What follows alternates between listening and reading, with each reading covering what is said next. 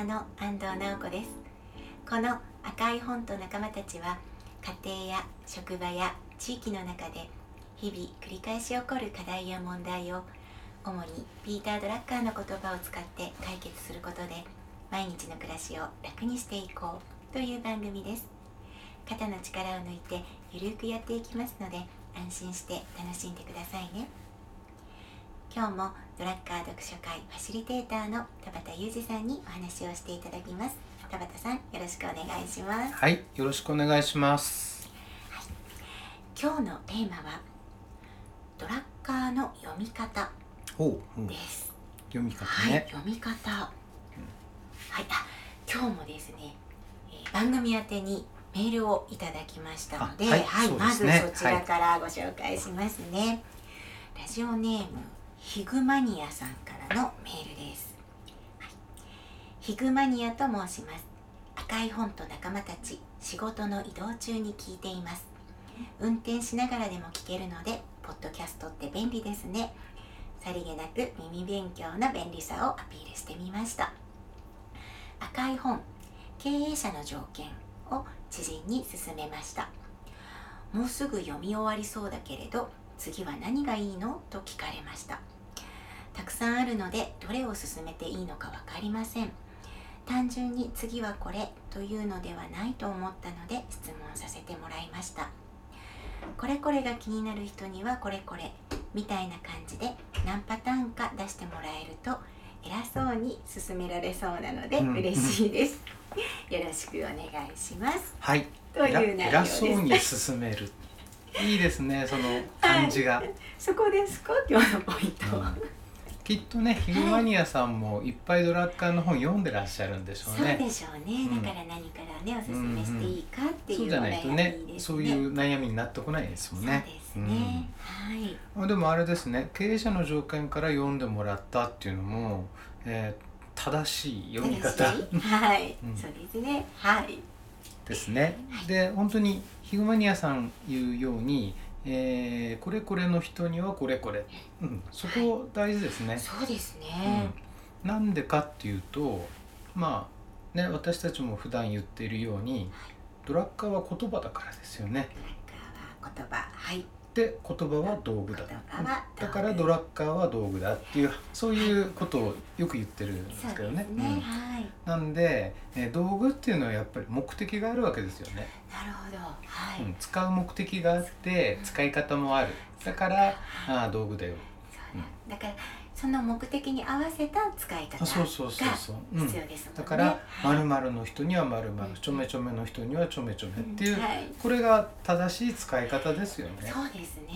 じゃあそのパターンをちょっといくつかご紹介していただけますか、はい。そういう中で、はい。やっぱりあのマネジメントの体系っていう話があったじゃないですか。はい。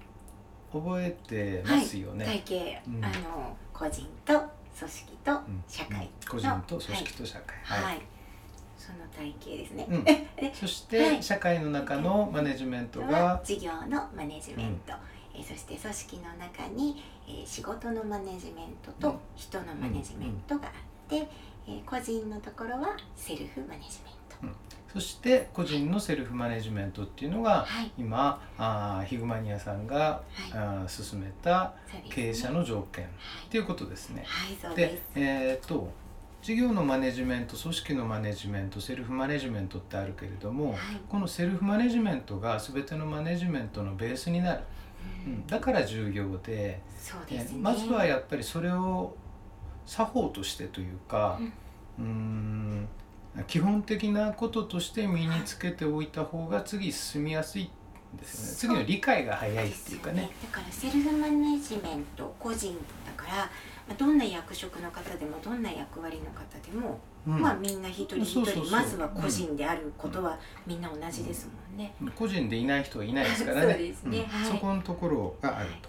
でえーっとドラッカーの言葉は道具はい。と同じようにじゃあ、えーこのドラッカーのね、はい。マネジメントの体系っていうのははい。道具を格納している道具箱なんですよね。そう道具箱です。道具はい。箱、で、えーだからそれぞれに、えー道具が収納されているわけですよ。はい、例えば事業のマネジメントだったら、はい。ほえっと、どう本の名前。本の名前でいいですか、えっと事業のマネジメントだと、えー、創造する経営者うん、とか、とか、えー、イノベーションと起業家精うん。神そうですよね。ですね、うん。はい。で、えー例えばねはい。うーんと仕事に生かす目はい的を仕事だとうん。仮に置きますよね。はい。えーそうした時に今の事業のマネジメント事業系の話でいくとはい。例えばはい。新規に事業を立ち上げたいですよとかね。うん、うん。えーそれから、えー、と今会社の中で、えー製品開発とかはい。あー新しいサービス展開しようというふうに思っている人だったりはい。あとはマーケティングみたいなところの仕事に携わっていれば、えー市場を発掘するとかあさらに言うと新しくお客さんを作り出すとか。うん。そういったことっていうのがこの事業のマネジメントで、えー学べることはい。なんですよね。はい。だから例えばそのまあ企業経営されてる人であればはい。想像する経営者がいいですし、はい。えー例えばマーケティングとイノベーションはい。みたいなね、うんうん。うん、そういったところを深掘りしたいような人であればはい。イノベーションと起業家精神。こういった本をおすすめするのがはい。あの即使える。そうですね。なるほど、はい。それがあーマネジメントの体系の事業のマネジメントのとこ。ろはい。じゃあその次にあった組織のマネジメントで、はい。えーそうですね。その中には仕事のマネジメントと人のマネジメントがあると。そうですね。はい中心的な本って何だか分かってますかね？先生マネジメント。マネジメンそうですか？トマネジメントですね。マネジメうん。ント、上中下とあって3冊あって。3冊あって読みづらいんですけど、読みづらい結局はい。うん。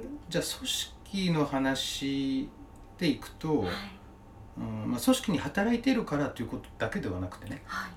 組織っていうのはどういう、えー働きをするんだろうって考えた時に、うんえーまずははい。仕事を生産的にしていく。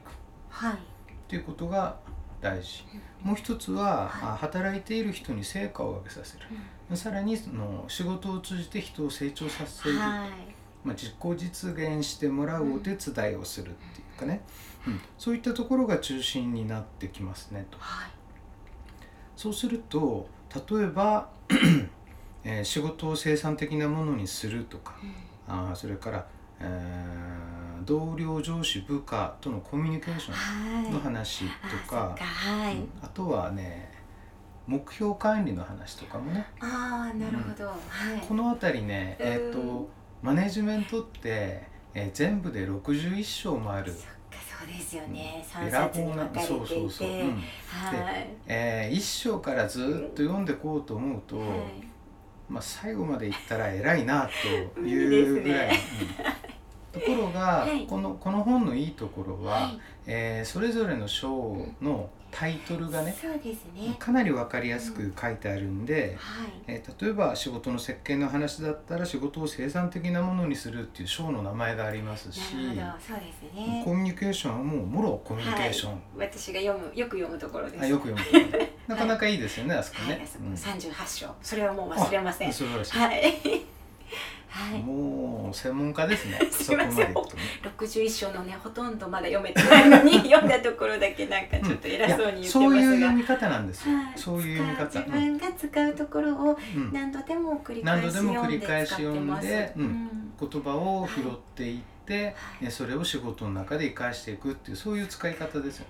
道具ってそうやって使うじゃなそうでいですか。すね。うん。はい、お気に入りのの道具とかも出てきますね。うん。はい。まあいずれにしてもね、はい。セルフマネジメント一回、はい。えーまあ、卒業まではいかないですけどね。死ぬまで卒業しないんですけど、はい、まあ、セルフマネジメント経営者の条件を1回読んだのでじゃあ次目的を持って、うん。えー読みましょうって言った時にはそういう、うん。マネジメントの体系から追っかけてくるのがだから今そのご自身のまあいいらっしゃる場所、まあ、役割とか役目だったり、あとそのまあちょっと課題になっているとそうですね。ころとかうん。それに該当するところ。あ期待されているところとかね、あーなるほど、うん。期待されているところ。そっかそれによってじゃあその体系図に沿って、沿って、うん。でどのマネジメどントどの道具を使うかうんどの道具を使えばいいかっていうふうに選んでいく、うんはい。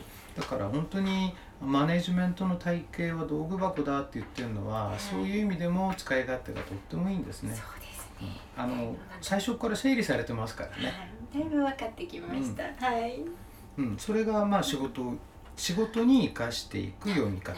仕事に生かす読み方が、うん。あと他にもねいろんな読み方があると思うんですけど、はい。え例えばね、まあ、師匠の佐藤仁先生が先生がはい。あーよく教えてくれるんですけど、はい。えドラッカーがどういうふうに物事を考えていたのかを知る、うん。うん、ドラッカー脳を作るっていうんですけど、ドラッカー脳ですね、はい、えーっとドラッカーの著作の中に初期三部作ってあるんですけど はい聞いたことあるでしょ？あります。はい。初期三部作。初期三部作、はい。初期のやつですよね。初期のやつ。はい。最初から書かれた、まあ、3冊を初期三部作っていうんですけど、はい。これ私ですね。そうでしょ、えー経済人の終わりうん、産業人の未来企業とは何か、そうなんですよね。でこの初期三部作は、はえー、と政治体制の3作とも呼ばれていて実はドラッカーって、はい。まあ、経営とかはい。経済とかあーそういった専門家っていうふうに思われているんですけどね。はい。スタートはね政治だったんですよね。政治なんですね、うん。へというのも、はい。あのドラッカーの生まれた時のヨーロッパを考えると、あなるほどねあの最初に書かれた経済人の終わり。はい。これ1939年に書かれてるんですよ、1939年、うん。はい。ドラッカーが生まれたのが1909年なので、はい。30歳の30時ですよね。歳、そっか、うん。ちょうど30歳で。でまあアメリカでアメリカに渡った後に書かれてはいるんだけども、はい。えー物心ついてからずっと、うん大人になるまで、うん、ずっとそのヨーロッパにいたわけですよ。で当時のヨーロッパっていうのはナチスドイツが台頭してきて全体主義になってきたそういう時代でしょ？そっかはい、うん。だからね政治から入るっていうのはごくごく自然な話なんですよね。そうですね。うん。なんか番組のかなりね最初の頃、えー、2話3話、うんうん。4話のあたりでねそうですね。ドラッカーさんのことをいろいろ詳しく教えていただいたことを今ちょっと思い出しました、はい。で一番最初に書かれたは経済人の終わり、はい。これってね経済人っていうのがあーいわゆるそれまでのうんブルジョワ資本主義って言葉聞いたことあります？うん。ちょっとだけ。はい。はい。まあ古い古い感じの、資本主義っていうかね、うん、経済市市場主義あ、そっちの方がなんとなくイメージできお金ますね。経済市場主義お金はい大事みたいな、はい。うん。利益を上げるの目的とか。あはいわかる気がします、あまあ今のね世の中でも、えー、利潤動機でうん。仕事されてる人いるけれども、はい。まあ、ドラッカーはもう1939年にすでにそういった経済市場主義は終焉を迎えるんだということを言ってるわけですよね。す。ごいですね。うん39年って、はい。そして、うん、そしてその次えーのはい。産業人の未来っていうのは、えーじゃあそのうんブルジョワ資本主義が崩壊した後に、はい。えー社会の中心的な役割を果たすはい。のが、えーななんていうんですかね。産業産業人、うん、要はその、人がはい。人が自由で機能する社会を作るために、えー人を生き生き働かせるっていうかね、うん。人を生き生き働かせる。そっか。人なんか人がすごいぐっと大事に、そうそうそうそう、うん、うん、捉えられてる感じがしますでこれの面白いのがねこれ書かれたのが実は1942年なんですよ、42年ですね。はい、42はい、年太平洋戦争始まったの41年なので、戦争中に戦書かれた争中に書かれてるってことなんですかね、うん、まさにねまあえー出版されたのが42年なので、はい。えー開戦ぐらいからもうこれを温めているんですねきっとね、へーで、えーさらに面白いのははいどっちが勝つかまだ分かんない時代にはい。もかかわらず戦争終わった後にはい。社会はどうなるんだっていうのを見越してかなりね楽観主義的に捉えてるんですよ、そうなんですね。うん、それが産業人の未来。でそしてそれを出してこれ絶賛されるんですね。はい、うん。で、えー、と GM ってゼネラルモーターズ、はいわかります、うん。はい。当時世界でもお1番2番ぐらいの大企業なんですけど、うん。そこから1年半にわたってそっか、うん。そそっち会社の中見てください。はい、知ってます、はいで観察してくださいっていうようなことでそう1年半 GM に入って書かれた本が「企業とは何か。それが企業とは何かなんですね、」これ書かれたのがあーはい。1946年46でね。大戦終わった翌年に出てんですよね。そっかじゃあぱり書かれてたのはもう本当にその戦争そうそうそう、のうん。間、真っ最中にうん。もうすでにねあの前作の「産業人の未来で」はい。戦争終わった後にアメリカが世界の中心になって、えー産業をうん世界の産業をうん発展させていくっていうような書き方ででさらに企業とは何か。何か。うんいですね。私この初期三部作実はまだどれも手が出せてないんですけど 今のお話聞いてちょっと読んでみたいなって思いました、そういう順番で読んでおくと,、えー、とドラッカーがどういうふうにものを考えているのかっていうのがこう分かってくる。そしてすごくなんかこう根っこのところが見えてきそうですね、これがだから佐藤先生がおっしゃるドラッカーのを作るにはうんじゃあこの初期三部作を読むとというまた一つのそうでですすね。ね。うんはい。あと、はいまあ、今あ仕事に生かすとか、はいあドラッカーが考えるとすればうんみたいな感じ、はいそういうアプローチだったんですけど、はい。まあ、ドラッカーが書いたもの以外でも、はい。えーいろんな本が出てますねドラッカーにまつわる本結構出ていてそうですね。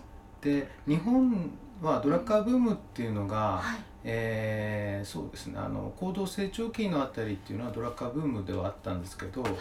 えーその後しばらく下火になっていて、はい。そこにさらに火つけてくれて再燃させてくれたのが模試ドラですよ、もしドラですね。うんはい。もしドラ読みました。うん、結構ね模試ドラからドラッカーに入ってくる人って随分多かったんですね、あとあのドラッカーっていう言葉はあもしドラは聞いたことあります。結構いますよね多いですね。いますよねはい、うん多いですね。はい模。試ドラ、えーうんもし？もしもこいやこえ何でしたっけ？高校野球のの女子マネージャーがドラッカー。を読んだうらのマネジメントを読んだらなんかそんな感じでしたね。岩崎さんごめんなさい、はい。でそれ以外にも、えー、と実践するドラッカー、はい。これ佐藤仁先生の本なんだけども、で経営者の条件を読まれたんであれば、はい。さらにもう一度それを深読みするとかはい。あーもう一度、うん、咀嚼する、あの使え即使うっていうのかな、うん。赤い本だけだとなかなかその使い方がわからないところが、ねうん。このあの実践するドラッカーの実ドラと私たち呼ばせていただいているものの,、あの思考編と行動編をそうですね。うん。私も、あの経営者の条件とね同時に読んだりしました。思考編と行動編この2冊で、はい。えー経営者の条件はい1冊をカバーしているんですよね。こそうですねれは本当にすぐ使えますはい、ね。すごく読みやすいし、うんとっても好きです。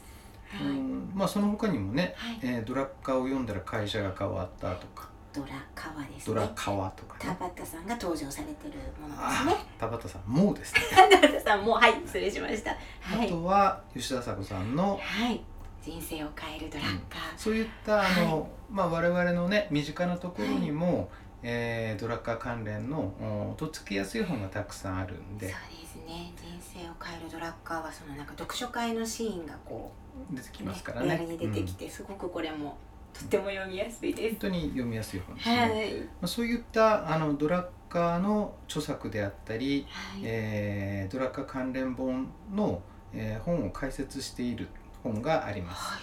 えー PF ドラッカー完全ブックガイドこれおすすめですね。へえ、あ、これ私初めて。あそうなんですね。はい。あのドラッカのお役を多く手掛けているはい上田敦夫先生先生と、はいえー糸井重里さんが冒頭で、えー対談から始まってねここもなかなかあ読み応えがあって面白いですね。はいそういったところがはいまあおすすめでしょうかね。はい、じゃあ、うん。その、えーヒグマニアさんの、まあ、ご質問ですね。でいくとじゃあこんな方うんにはこんなっていうので、それとついでについでに、はい。えっ、とねこれは割と新しい最近の本なんですけど、はい。えー我々はいかに働きどう生きるべきかっていう本があるんですよ。はい。これは2017年に書かれてすいる本。最近ですね。2年くらい前。えっとね、もともとはね1970年代に、はい。えー全米マネジメント協会はい。が、えっと、ドラッカー先生に、はい。えー、とそのマネジメントの極意を教えてくださいということでうん。録音してるんですよね。へえそれを、えー、とおー訳してはい。翻訳してはい。書籍化したのがこの「我々はいかに働きどう生きるべきか」っていう本なんですよ。で面白いのがはい経営者の条件の中ではい。成果を上げる5つの習慣的能力ってあったじゃないですか。はい。えーここでドラッカーはですねはい。いやー昔は5つって言ったんだけど実は6つあったよっていう。6つですか？増えてるんですね。1 個増えてる。んです増えてるんですね。それはねはい。成果を評価するっていうのが、はあ評価うん。ね、時間管理貢献強み集中意思決定5つありましたよね。はい。プラス成果を評価す確かにそうですね。るね。でその中身はうん。あー自分で評あ目標を立てるっていうのとはい。自分で評価する。それが増えてるんですよ。か面白いですね。すごく大事なことですね、そうですね。ドラッカーもだからあー日々進化しているそうですよね最初。そういったところも面白く読めたりします。いやなんか読みたいのがまた増えました。いいですね。はい、うん。読み方はい。どうでしょう？こんなところではい。多少は参考になったでしょうか？ぜひ参考にしてそのね知人の方に次の一冊おすすめしていただきたいですね。ちょっと自慢しながらね。ちょっとね、うん。はい。ちょっと偉そうにね。偉そうにやっていただければいいなと思います。はい。では今日もありがとうござはいありいました、がとうございます。番組では皆さんからのご意見ご感想を募集しています。解決したい課題や問題も大歓迎ですメールアドレス赤い本 .company.gmail.com akaihon.company.gmail.com までお待ちしています。それでは今日も最後に仙北や春菜さんの曲をお送りします。理想恋語り。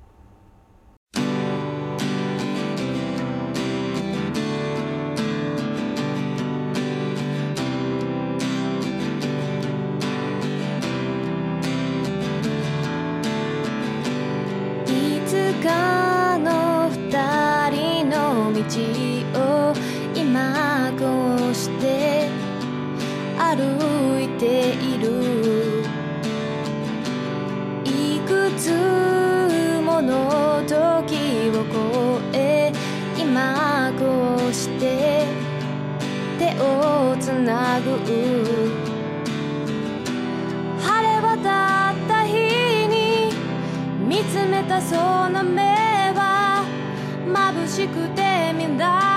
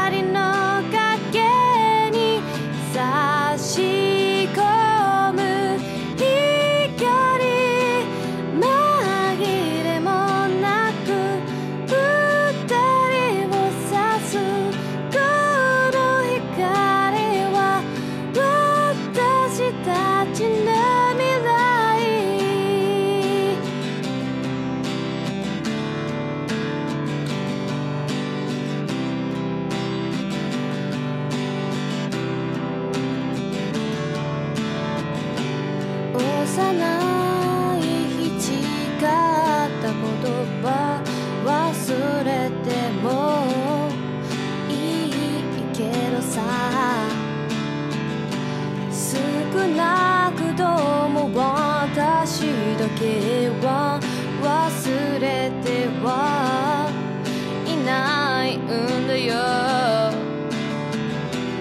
雨の降る夜に送った視線を